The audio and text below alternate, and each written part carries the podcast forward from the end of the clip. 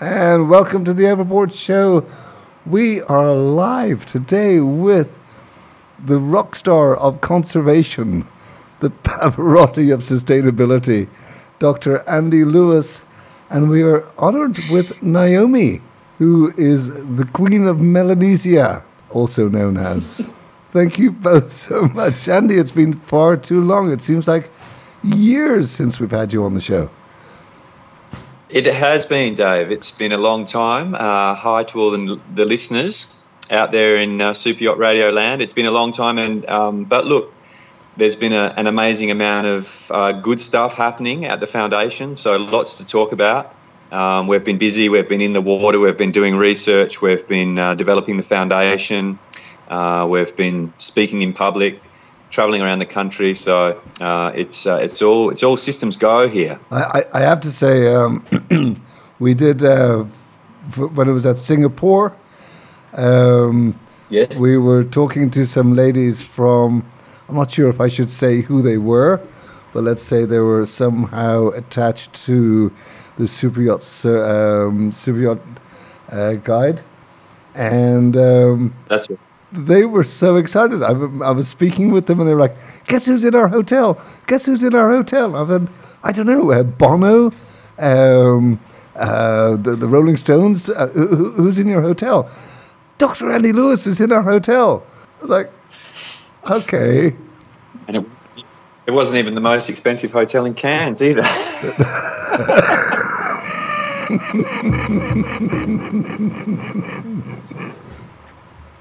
Oh, we've got. But I don't think they were staying.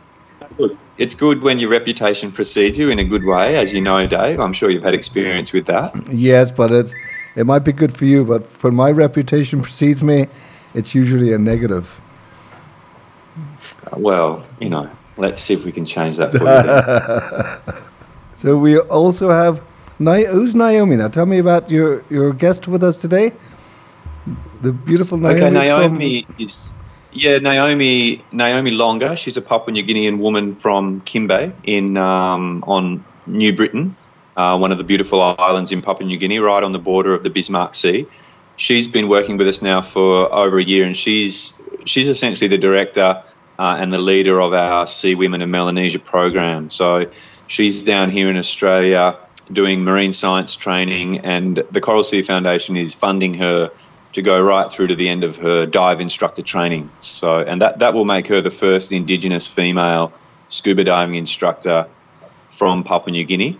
And basically, what we're doing is giving Naomi the skills that she needs to to run the whole Sea Women of Melanesia program, which is which is really aimed at training the Indigenous women of PNG, especially from the islands and the the saltwater country, giving those women the skills that they need to take a lead role in creating marine reserves in the, the beautiful coral reef areas of PNG. So um, Naomi's uh, doing a fantastic job. I'll um, I'll let her tell you a bit, bit, more about herself and where she's from. Over to you, Naomi. Hello, Naomi. Hi everyone. I'm not. Yeah, I um I'm from Kimbe, a small town in Western New Britain province in Papua New Guinea.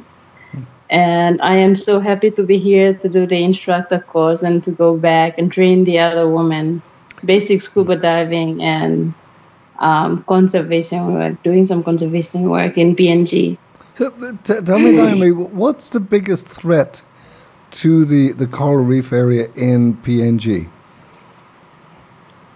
Uh, well, as um, as we all are experiencing today, population is um, increasing, so there's more pressure on the coral reef, and also people are still using um, dynamite fishing and other wow. illegal fishing. Yeah.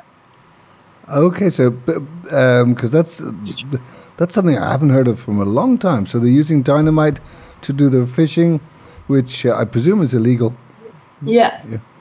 And, and also the bleaching event is affecting the coral reefs. So well, yeah. I mean, if you we are trying to help save the coral reefs. Yeah. And, and how how do you how do you go about stopping people using dynamite to do fishing? Is that through education or what? What's what's the method? Go ahead. So, can you hear me? Okay. Yeah, no, she's just composing her answer. Yeah, um, we have a, a conservation uh, center in West New Britain, where I'm from, mm-hmm. and they're doing awareness and um, yeah, awareness around the community. But yeah, people are still um, using it to catch fish because I think it's the fastest way to collect fish. So yeah, they're still practicing those. Oh, um, and you're training. Yeah. You're training with the foundation. Uh, you're being trained in scuba diving, uh, obviously to a level where you can train other people. Yeah. So um, I just completed my dive master, but as a dive master, I, I cannot certify people uh, mm. basic scuba diving. So I need to do my instructor course so that I can be able to certify the woman, local woman, and then they can be able to uh, do scuba diving and um, do surveys and set up marine reserves in their own local community. And I believe PADI has uh, partnered with you to help in this training. Is that right? Yeah. Uh, yeah, that's right, PADI. Um, we've had great support um, from the regional uh, centre, PADI Australia. So Hans Dalrich uh, and his team have come on board with, with our, our partners at the Conflict Island Conservation Initiative. Uh, and they have a PADI training facility out there, and they have had for quite a few years. So, um, look, we're very grateful for the support of PADI and, and a whole range of other partners. I mean, really, um, this next training event, which is coming up uh, at the end of the month, is is really shaping up to be to be fantastic. We've we've got funding from Carnival Cruise Line, we've got funding from PADI, uh, from our partners at the Bambuda Group in Sydney, and their links to the Sea Life Trust and to Cisco. Uh, we've we've got funding from a whole range of our um, members and supporters. Um, the Jock Clough Marine Foundation in Western Australia, um, has supported us recently. Uh, a lot of our um, other supporters in Western Australia have also chipped in. So there's it's, it's a great team effort, and mm-hmm. we've we've got enough funding now to put another ten women uh, through this training program, and they'll all be local women from the the fantastic Louisiade archipelago of the Milne Bay province. Um, and look, I mean, I can't stress enough. This is in terms of a super yacht cruising destination. This is you know one of the most incredible uh, destinations in the world. It's remote, uh, but it's it's starting to now come onto the radar of uh, of cruising super yachts. Uh, and you know the critical the critical thing we need to be doing in this place for the local people and for the super yacht community is to preserving these reefs so that the fishery is intact for the local people to provide them food and that the, the incredible dive sites that people travel thousands of kilometres to see that they're still in good condition. So I mean, those yeah. are the those are the levers that we're trying to, to pull and engage and make sure that these things happen. But for it to happen, we have to engage the local people. I mean, this is how on the pragmatic side, this is how marine conservation well, has to happen in I, Melanesia. I, presume. Um, sorry, I presume to to stop uh, people dynamiting, you have to give them an alternative way of catching the fish yeah, well, look, it's not so much. It's not so much dynamite fishing. I mean, in these areas, dynamite fishing still happens in some places close to the, the bigger towns, like Kimbe, where where Naomi's from. I mean, Kimbe is one of the bigger towns on New Britain. Um, but I mean, out in the area where we're going to be working, out in the remote part of the Louisiades, uh, people are by and large still living a subsistence lifestyle. I mean, there's there's no electricity out there. There's no fuel. Um, there's you know there's not a lot of great. You, you can't get dynamite out there. Um, but there's an increasing number of people fishing. If they can catch fish or turtles and sell them, they will. So the critical thing that has to happen is you you need to firstly um, pass across that knowledge that lets the people in the wider community know that there's an advantage to having a marine protected area. I mean, the science on that is very clear now. Where some of the members of our team have been involved with some of the critical research on the Great Barrier Reef, which has conclusively demonstrated that the, that the green zones, the marine reserves, uh, that they work. Um, you know, and, and so we can we can go to people and very confidently say, look, if you set aside 30% of your reef area, you'll catch more fish out of the remaining 70% than you will if you just continue to fish the whole thing down. I mean, that that's very clear. So, firstly, getting that message across is important. The second thing is then uh, supporting the community in their efforts to, you know, to reach a consensus and encourage everyone to modify their fishing pressure. And so we're doing that in a number of ways. Obviously, having advocates within the community and the support of the community leadership is very important. Uh, and our, our trained women um, are very good at going in and, and taking that lead role, telling everybody about the benefits of the reserves and actually doing the surveying and the sampling um, themselves. And, you know, that makes them that makes them a very sort of iconic person in the community and, and lends weight to their to their uh, extortions, I guess, to the to the people to modify their fishing pressure. And then the final thing we do, obviously, you know, you can go into an area, you convince the people to set up a marine reserve. They can say, yes, yes, we'll set up a reserve.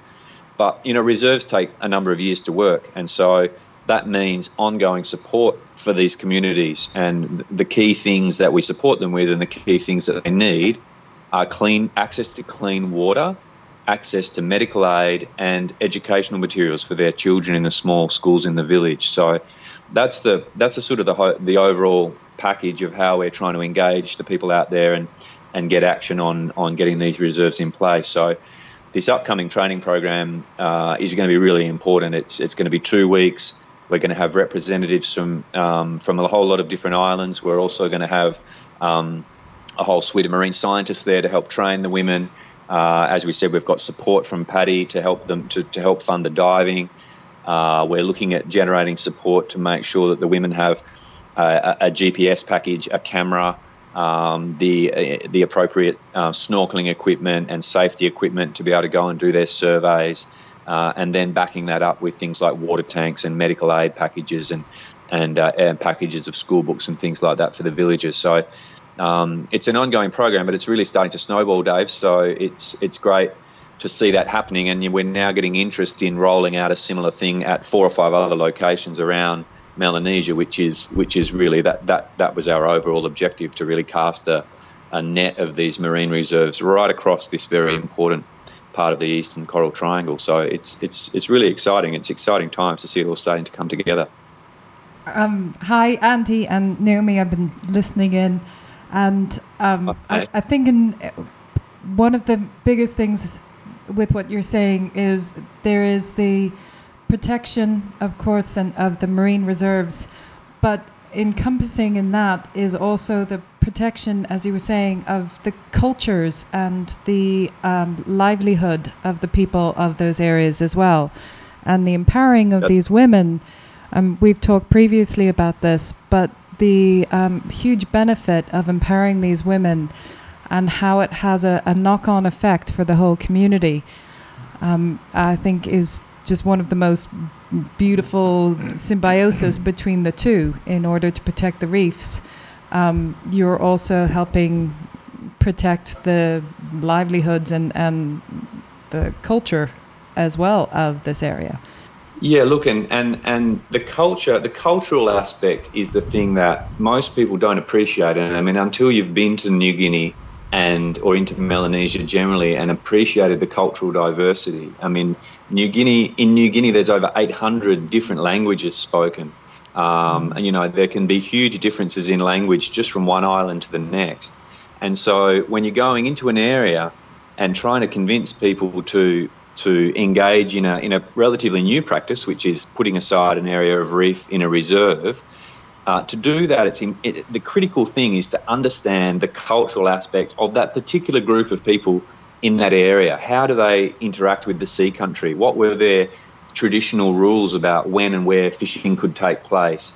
Um, and all of those sorts of those critical bits of information about the culture, those bits of information are best obtained by having women um, go into the communities and, and engage with other women and do the talking because that's how traditionally it, it used to happen. So, um, you know, there's there's multiple reasons why empowering these women and training these women is super important into getting this critical cultural information that we then need to go in uh, and and set up the reserves in a culturally appropriate way. I mean, this is the, the, the, the, important thing is we're not going in there telling people what to do. We're coming in there and offering our support service and saying, uh, this is what the science is saying. If your community would like to engage in this process, then we're here to help you. We're here to help you with uh, explaining the science. We're here to help you with doing the surveys. We're here to help you in whatever way we can to, to get the community to uh, avoid fishing in these areas. But the, the critical cultural knowledge is best obtained by the women. And, mm-hmm. and so the women of Melanesia are a very, very important and a very, very underused resource at the moment.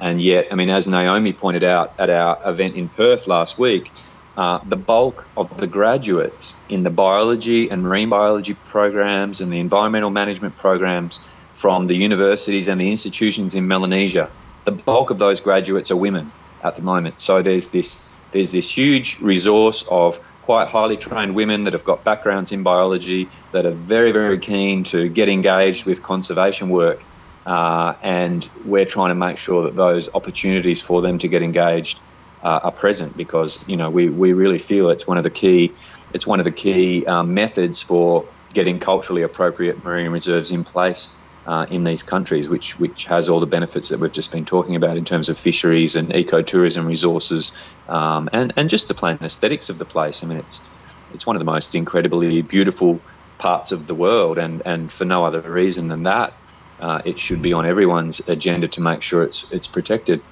and uh, to be honest, the, the knock-on global effect as well. You know, we talked with you before of the huge importance of coral reefs, and you know, in in in being our our lungs for the world as well.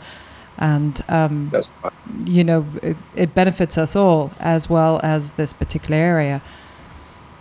Um, I, I believe as well you're you're looking at um, stretching. I mean, your your focus initially was Sea Women of Melanesia. It's fantastic, even since we last talked to you, how much more this has grown.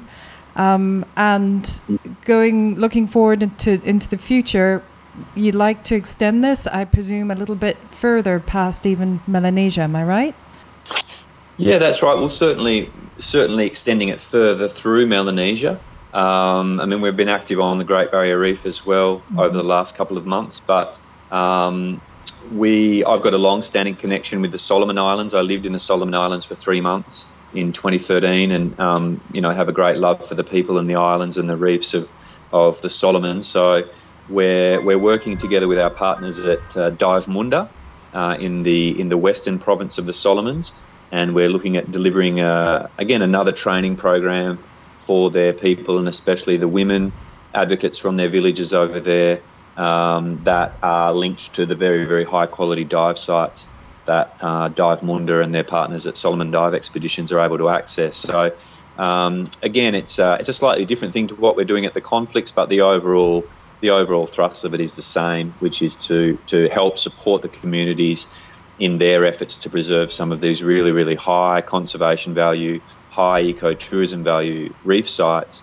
and give them the, the tools that they need to, to do that conservation properly and also to, to more broadly raise awareness of what we're doing. So, I mean, it's fantastic to be able to partner with a dive operator like Dive Munda because they have the accommodation there, they've got the boats there, um, and there's opportunities for our supporters and just anyone that's interested really to come and join us there for the two weeks while the program is on. So they can they can look at the training program, they can see what we're teaching the women, and if they can be doing two dives a day on some of the best coral reefs in the world. And and there's no substitute for actually seeing these reefs with your own eyes. And uh, I mean that's always been one of the things that's kept me in ecotourism for, for the last 20 years is, you know, the best thing I can do for someone to give them an appreciation of the importance of a coral reef is to put a mask on their face and drop them in on some of the best reef in the world. And then the reef does the talking. I don't need to do anything after that.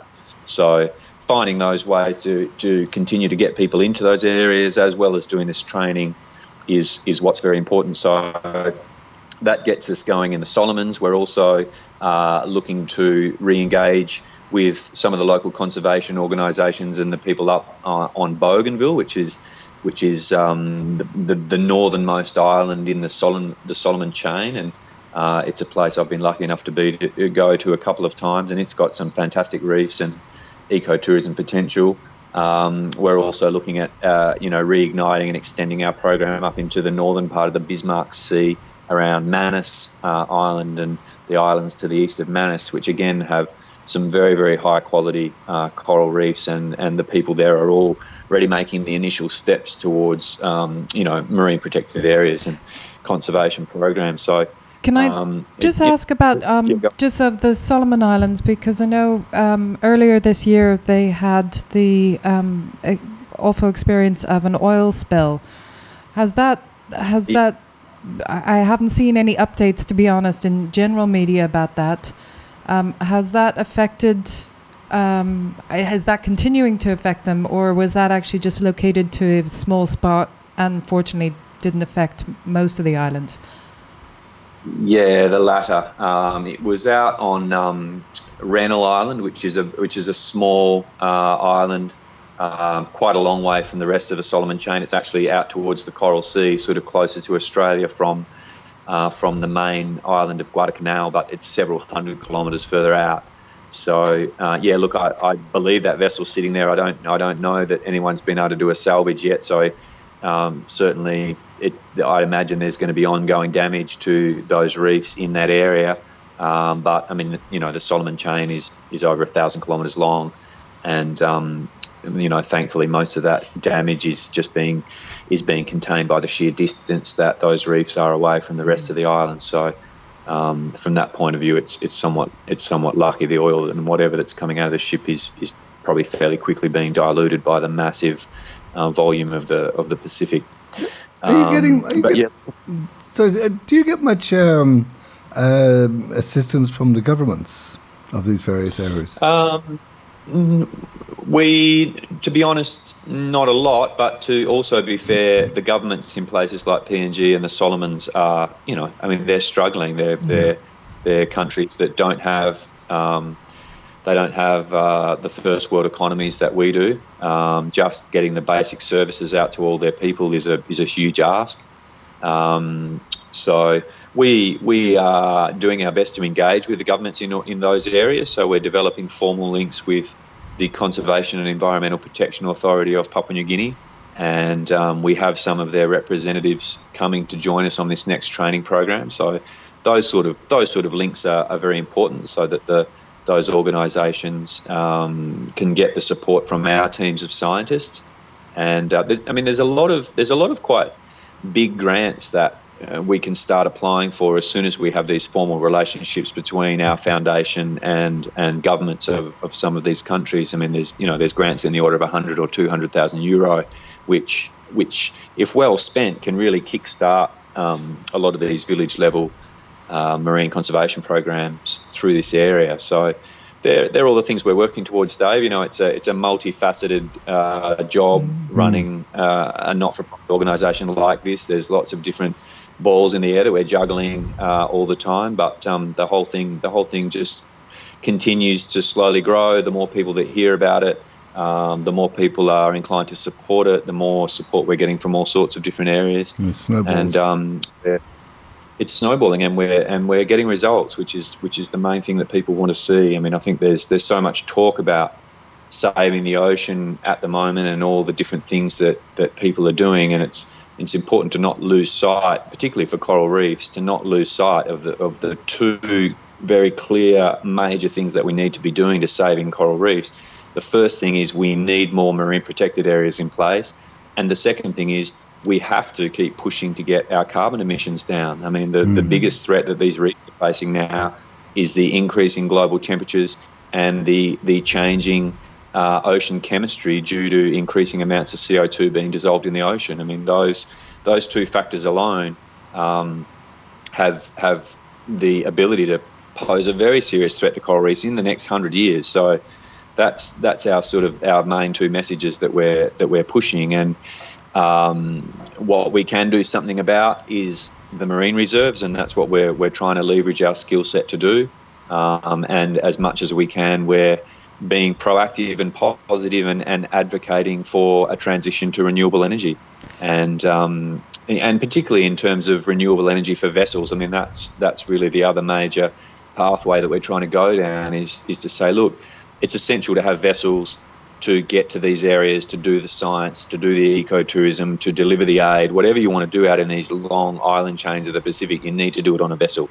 Uh, and you need to, if we can, do it using as much renewable energy as possible.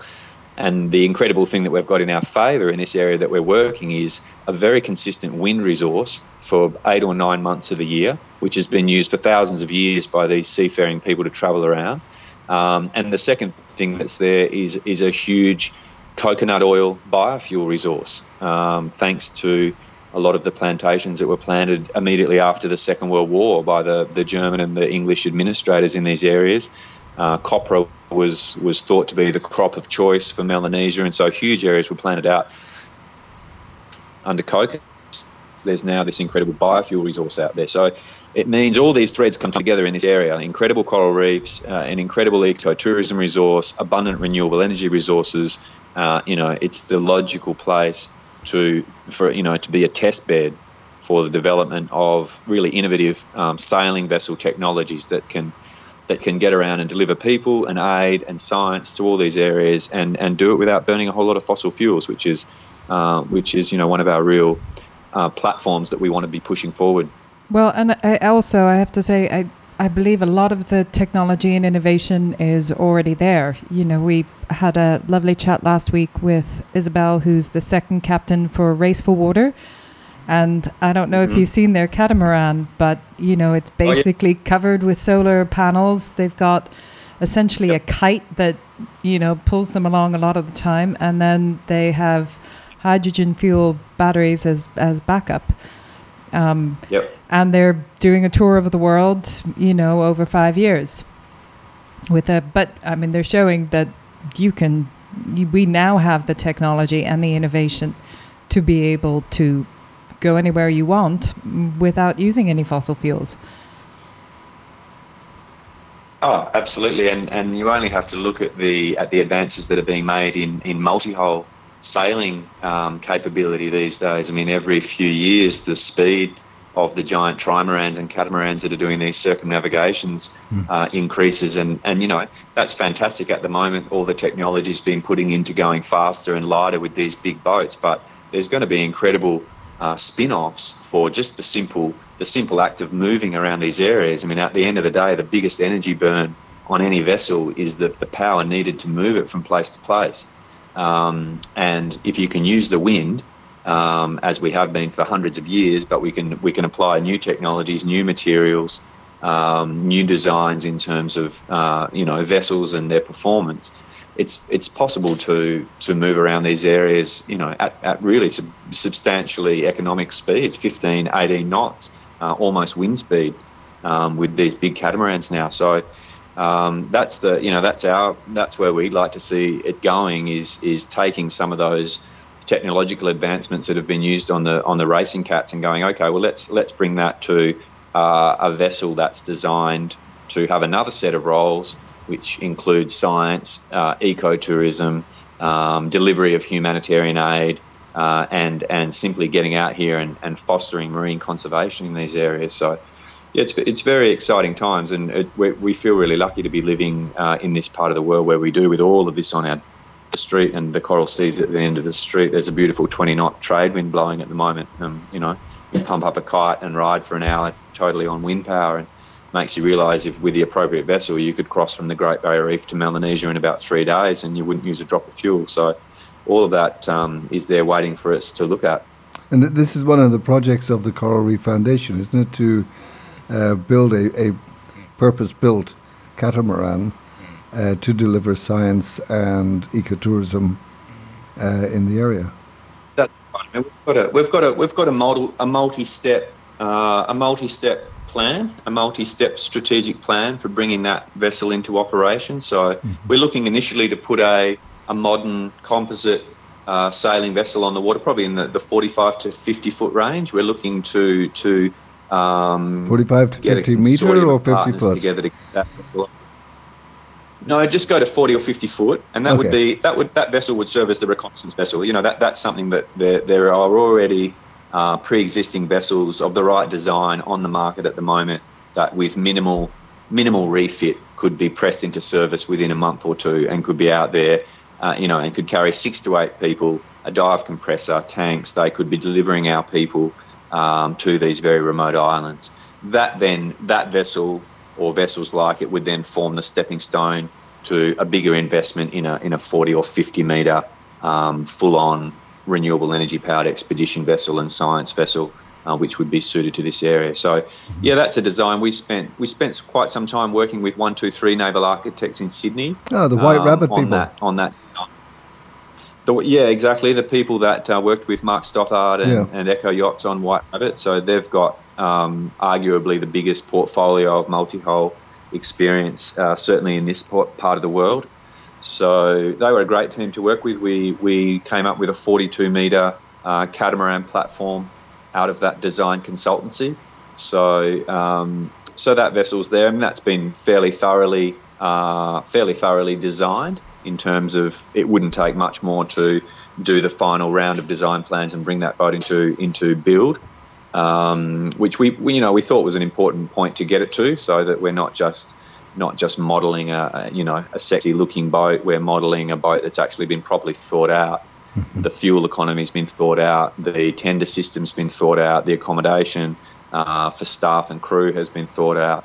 Um, you know, the, the appropriate calculations on um, sailing speeds and potential itineraries and all that stuff has, has been properly done so that if we we put it in front of people, we can we can confidently say, look, this is something we can we can bring into operation and, and be certain that it's going to be an absolute winner. I, I had a look at the concept video and I have to say that's one thing that's that that jumped out at me was the design consideration for where the tenders go.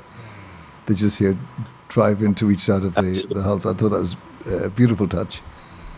I haven't seen that. Well, before. look, I mean, my experience, my sort of decade long experience in expedition um, vessel operations and cruising all through this area uh, gave us some really key insights into the importance of the tenders. And I mean, at the end of the day, the large vessel is simply the, the life support system that gets the tenders and the people uh, to the areas that they need to operate. But all the action happens from the tenders. That's where the diving happens. That's where the the close up exploration happens. That's where the poking in and around of coral reefs and rivers and and all of that sort of thing happens. So the design of the tenders is crucially important. Uh, and because they're going to be docking with the mothership several times a day, the docking system has to be very, very straightforward and it has to be safe and it has to be able to be done in any sort of weather. So uh, a lot of a lot of thought went into that to that uh, tender docking process, uh, and looks safe to say all the major details of the tender hoists and lifting mechanisms uh, haven't been put on the 3D model. Um, you know, simply because they they they do have some some fairly cleverly thought out engineering that we're just keeping fairly close to our chest until mm-hmm. the time comes to, to make it operational. But suffice to say that, um, yeah, no, there's you could very, very quickly get a team of, of eight divers plus two support staff um, kitted up onto a tender, dropped into the water, able to operate in any conditions up to 25 or 30 knots, and then redock with the, the mothership and move off and do it all very, very safely and, and seamlessly and quickly. So, there was a lot of a lot of thought went into that process. Um, Andy, you mentioned, and we've talked before about this um, particular the the difference this would make not just for the area but also as an amazing um, uh, opportunity for super yachts to come as it has some of the most amazing diving. Um, just to broaden that idea of looking at ecotourism, just for our mm. listeners who are not necessarily uh, owners but are more, you know, regular people, and this is something they would love to get involved in. Is there some way that, you know, not necessarily a big company that would be able to bring in sponsorship, but an ordinary person could get involved? Individuals. Say, individuals. Say they they're like, you know, next year is my my 40th and I really want to do something unique. I'd love to do an adventure holiday, but actually, I'd like to do an adventure holiday that would make a difference to the world. Uh, for that kind of person, is there some way that they could get involved um, with you? Yeah, look, we're increasing. We're increasingly moving to towards that model. Um, our upcoming expedition to the conflict islands, we we do have the opportunity for um, guests and, and, and, you know, eco adventure tourists, for want of a better word, to join us in those locations. And obviously, if we can partner with um, places that have an existing dive operation, so like Dive Munda in the Solomons, like Walindi uh, Kimbe, um, and you know, if we can partner with those sort of operations, then people can get the best of both worlds. They can come and see the world class diving, but they can also, you know, take part in in our training programs. Uh, just you know, just simply the simply the fact of someone from a foreign country coming into Melanesia and and being present as as the local people are going through these training programs. I mean, that's incredibly important and, in, and incredibly prestigious for them.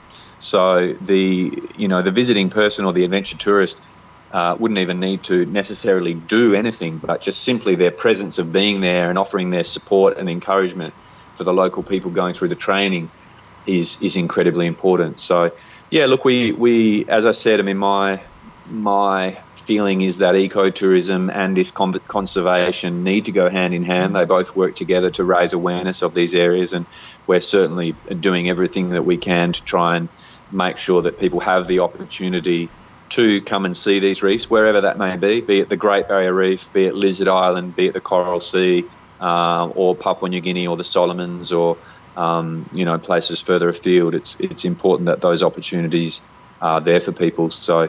Um, it's hard to put a finger on any one particular spot or place, but certainly if people are interested in, in visiting that area and having an experience down here, then they should certainly uh, get in touch with us just uh, via our website, coralseafoundation.net, and we can certainly provide some more information. Um, the more people that come and see it, as far as I'm concerned, the better. Mm-hmm. Well, it's one of the things you know I've seen more and more of of um, both from the higher end and the lower end of of this next generation coming in. They're not looking for a holiday; they're looking for an experience. Now, for some, that's going to be you know still kind of diving or whatever, but for some they really want to be involved with something that makes the difference. And, you know, even in the super yacht industry, there's more and more of uh, super yachts getting involved in in research in a small way. It's still a, a very small part of it, but it's good to see it growing and at least being present. Um, so that's why I was sort oh, of absolutely.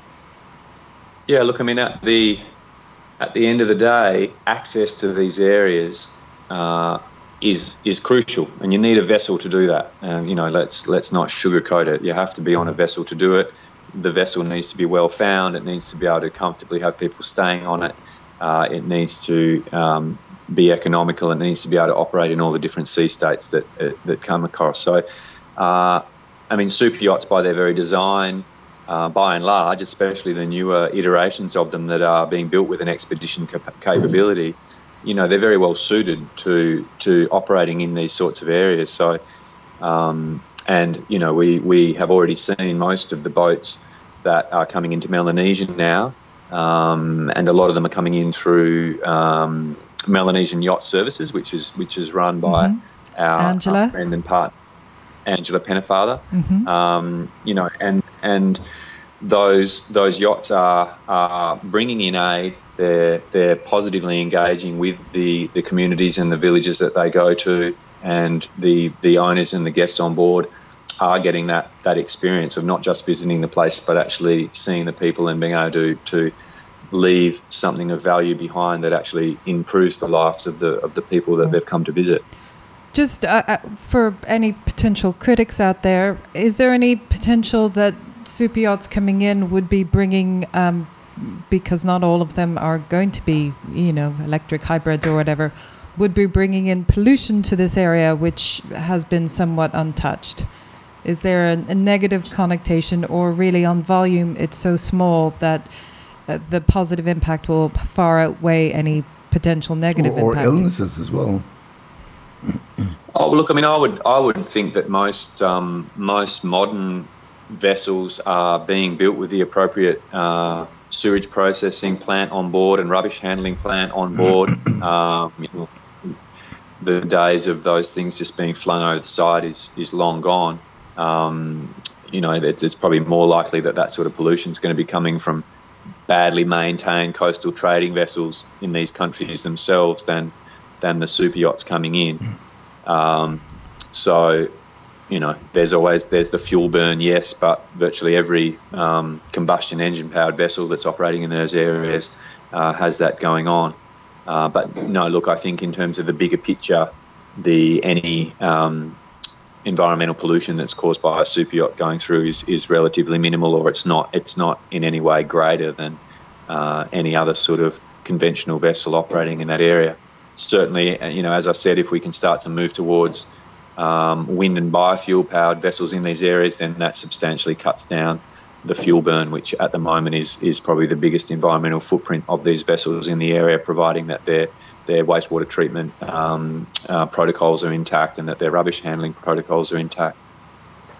I think that the newer generations of boats seem to be a lot more um, focused on renewable energy, and you know, over the next few, few years, we should see more of those, and hopefully less combustions being built.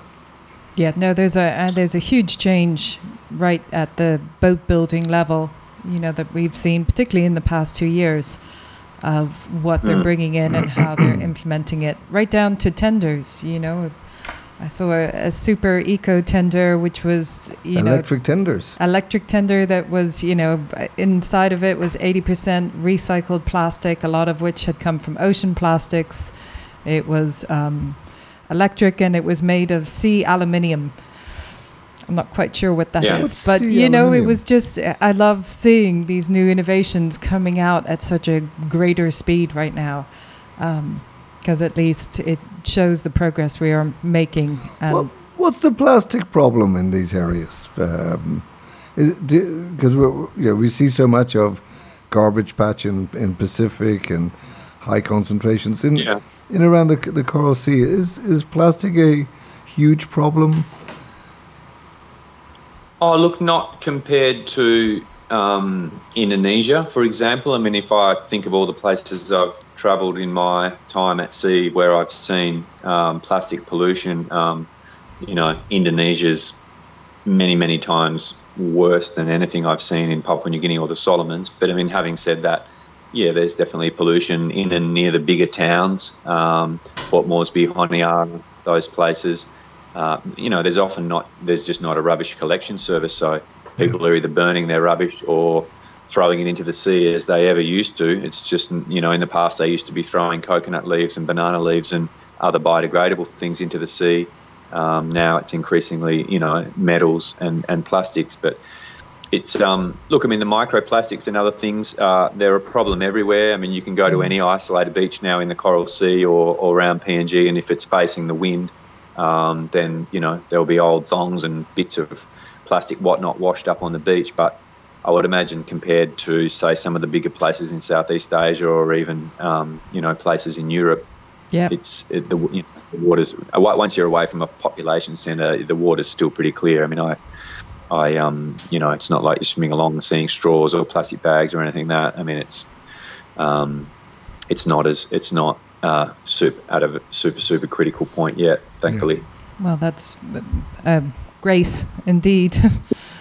as it, um, yeah. I mean, it but unfortunately it, it touches everywhere. You know, we're all connected by the water. So, um, however, uh, there's enough to deal with without having that as being a major issue. Yeah, no. Look, I mean, it's it's plastic's an important issue, but I think it's it's important to to not lose sight of the the bigger picture of what's happening to the forest from looking at the trees. I mean, the the, mm. the big issue that we're facing with the ocean um, is uh, is the climate disruption issue. I mean that I mean, plastics. Plastic is is no doubt it's damaging. No doubt it, it blocks up the the, re, the digestive systems of various organisms. But at the end of the day, it's in a, it's an inert material. It's not poisonous. Mm. It's not going to raise the sea level by ten meters. Mm. It's not going to make coral reefs bleach.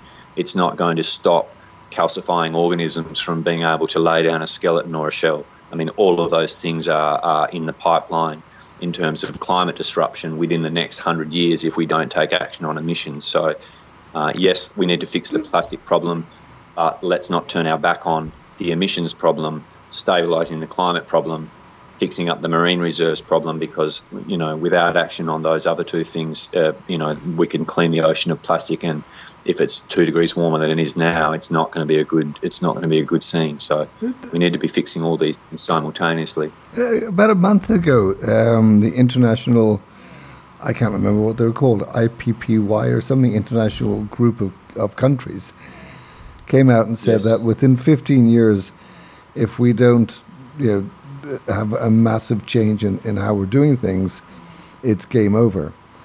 Um, then we, we hear you know other people going, oh, by 2050 we're going to get rid of straws.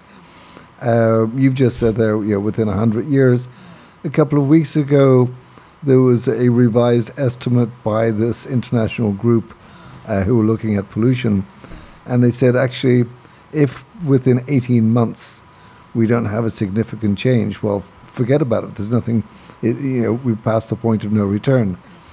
What's your view on yeah, that? Yeah, I mean, it's, Oh, look, I mean, I, it's it's it's a hard one because you don't. It's anytime you're forecasting the future, there's always going to be the likelihood that there's going to be a, a, a, me, a measure of error in trying to forecast what's going on. But I mean, as scientists, we need to we need to analyse what's going on, particularly when there's a, a changing trend, and we need to be able to say, okay, well, look, we've seen certain amount of changes up until now with X amount of input of carbon dioxide, say, or ocean warming, or plastic, or whatever.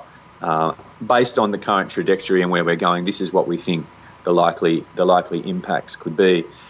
I mean, I think it's a mistake to to to, point, to say, look, at, at X point, it's a point of no return.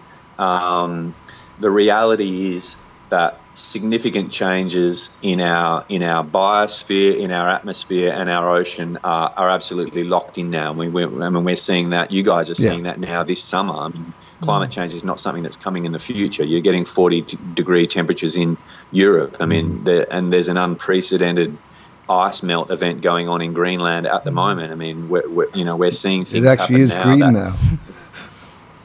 yeah, I mean, but we're seeing things happening now that 10 or 15 years ago, the climate models were predicting were going to happen by about 2040 or 2050. I mean, we're seeing some of those things starting to happen now already. Yeah.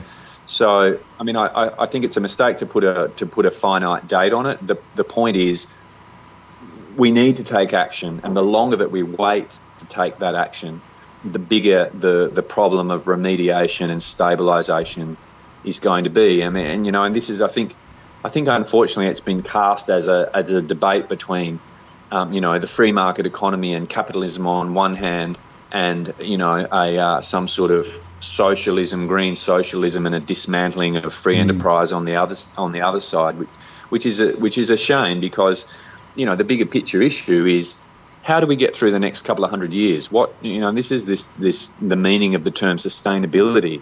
Um, you know, if we can very clearly look at our resource base and say, okay, for example, we're we're using up the fishery resources of our ocean faster than they're being replenished. You know, how does that play out in 50 or, or 100 years? You know, if we can see that the ocean is warming at a degree per century, and we know that that rise is starting to increasingly make coral reefs bleach, and we're losing our corals, and therefore the fisheries that depend on them, and then the livelihoods of the people that depend on those fisheries. If we can see that those things are happening, then it you know it behoves us to take action. If it's bad at one degree, we don't want it to get to two or three.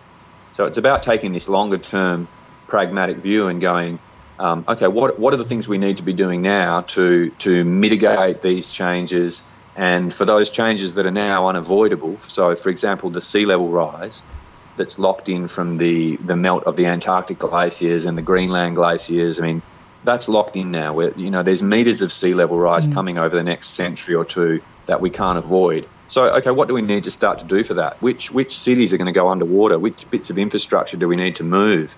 Which island nations do we need to think about supporting because basically 80% of their of their land mass is going to be gone.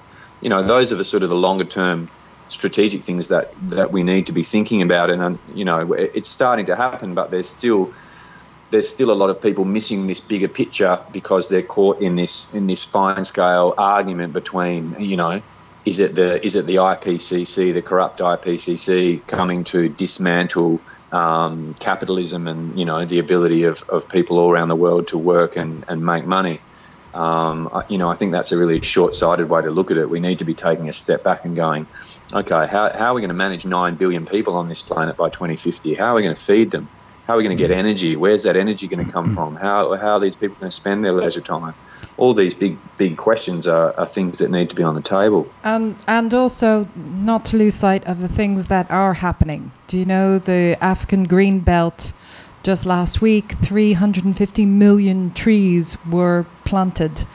Um, in in 24 hours. You know, it, China has, um, although it's demonized in many ways, has been one of the biggest um, re-greening their area. In Europe, we've we've um, reforestation, re- reforestation, that's re-greening, re-greening, re-greening. Um, you know, in in in the UK, they've increased their their um, marine reserve areas. They're reforesting a whole swath of areas, France, all through Europe. So, and, and Morocco now has a goal of having 40% by 2020, 40% of their energy coming from solar panels and renewables. So, I think we need to also balance what is being done as well. There is huge movement in many places in the world. Um, Africa as well has has really come on with renewable energy, um, and I think sometimes in the debate, it's important to look at the reality, but also important to look at the positives that are happening too. Yeah, well, I mean that's a that's a uh, a message that we're trying to get across in Australia, um, particularly all the time. I mean, the the Australia is awash with renewable energy. The cheapest way to generate electricity in Australia right now is with renewable energy. I mean, we had a situation last week where, um, you know, the renewable en- the renewable energy uh, infrastructure was providing so much power into our grid the spot price of electricity on the whole electricity market dropped to zero, zero cents. I mean, the, the, essentially the electricity was free along the whole of the east coast for several hours, and that's with that's with just the renewable energy penetration that we've got here at the moment. Um, so yeah, look, getting getting behind those those things are absolutely are absolutely crucial. Um, but it's important to to recognise the speed with which things have to happen. Um, you know, slowly, slowly, isn't going to get us there. I mean, we need to be we need to be making radical changes. We need to be making big changes, um, or else or else we just simply run into the the hard ecological realities of our food supply, our fresh water supply. Um, I mean, you know, these are the these are the critical things that humans need for survival. We can't escape those things. We can't, uh, you know, technologically innovate our way out of no water. I mean, you know, mm. there's there's three or four massive cities in India at the moment, Chennai being one of them, and several others that are basically now they're mm. out of water. No Their water. groundwater resource is gone. the monsoon hasn't come. You know, you've got millions and millions of people now relying on a water truck bringing them in water every day. I mean, these, you know, these sorts of things are going to be become the new reality in many places if we if we don't start to think not, strategically about how. It's things. not limited to India. Do you know? I read a recent report of ten different cities in the U.S. that within ten years are facing huge water shortages well, unless already, they already in California they have big problems. I mean, they already have major some major issues in, in different places, but it's not just a third world problem. Yeah. Do you know the U.S. in particular no. are facing the exact same issues, and and all along the Florida coast they're looking at needing to invest as much into seawalls to protect the rising tide as they've put into their entire infrastructure of roads throughout the states. It's also bees. They're running out of bees in America. Yeah.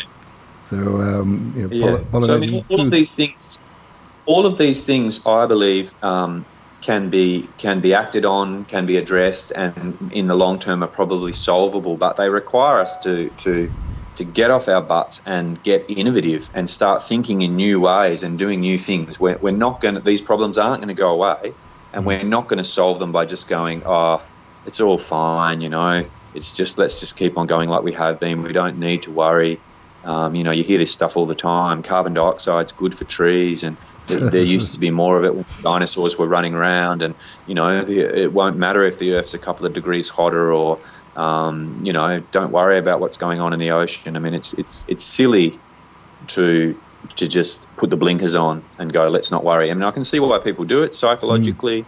yeah, you, people want people want things to say stay the same old way that they have been, particularly if they're in the you know in the latter um, third of their life, and you know they, they, they're adverse to making large changes. But nevertheless, as a society, we need to be thinking about um, you know the innovative and the radical action that we need to be making. And and like you say, there's lots of there's lots of fantastic stuff happening. I mean, the, the transition in energy at the moment is is amazing. It's the it's the horse to motor car movement, mm-hmm. you know, being yep. played out again years later. Hydrogen power in particular, it.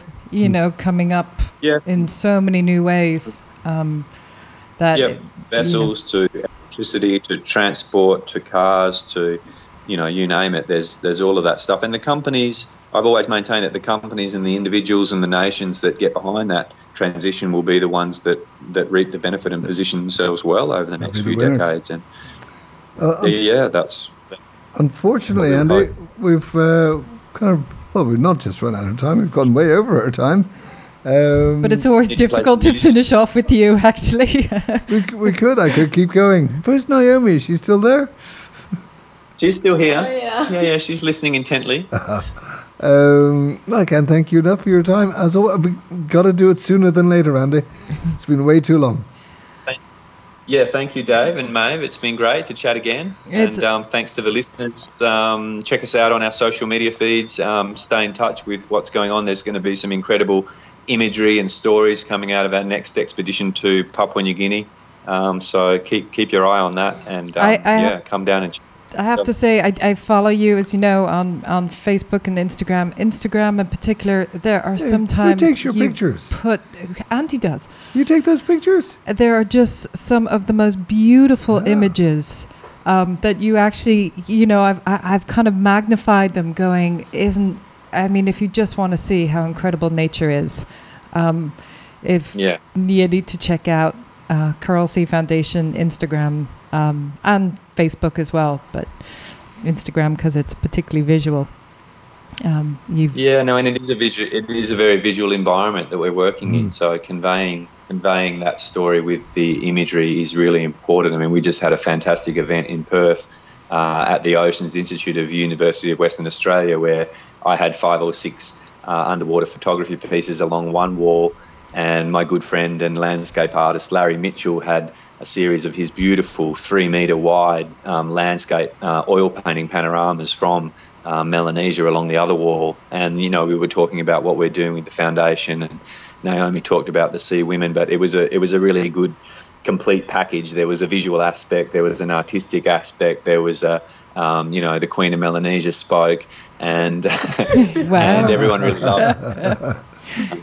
we need to take the Coral Sea Foundation Roadshow on the road. So if you'd like us in your town, send us a message. well, thank you, and thank you, Naomi, for joining us as well. Um, it is lovely to meet Audley, anyway, one of the uh, the great women who have been of Melanesia. Um, of Melanesia, indeed. Since we have heard so much about this and have been following you, it's lovely to meet you as well. So thank you for joining uh, us this morning. You. Uh, thank you both. That was uh, Naomi from the Women of Melanesia, and uh, sorry, Sea Women of the Melanesia. Sea Women of Melanesia, and uh, Dr. Andy Lewis of the Coral Sea Foundation. Um, thank you both for your time. Really appreciate it. You're listening. Thank you. Thank you. It's an absolute pleasure. We'll see you very soon. I hope again. Uh, you're listening to the Overboard Show. Um, we're going to get to some music, and then we'll be back shortly after that.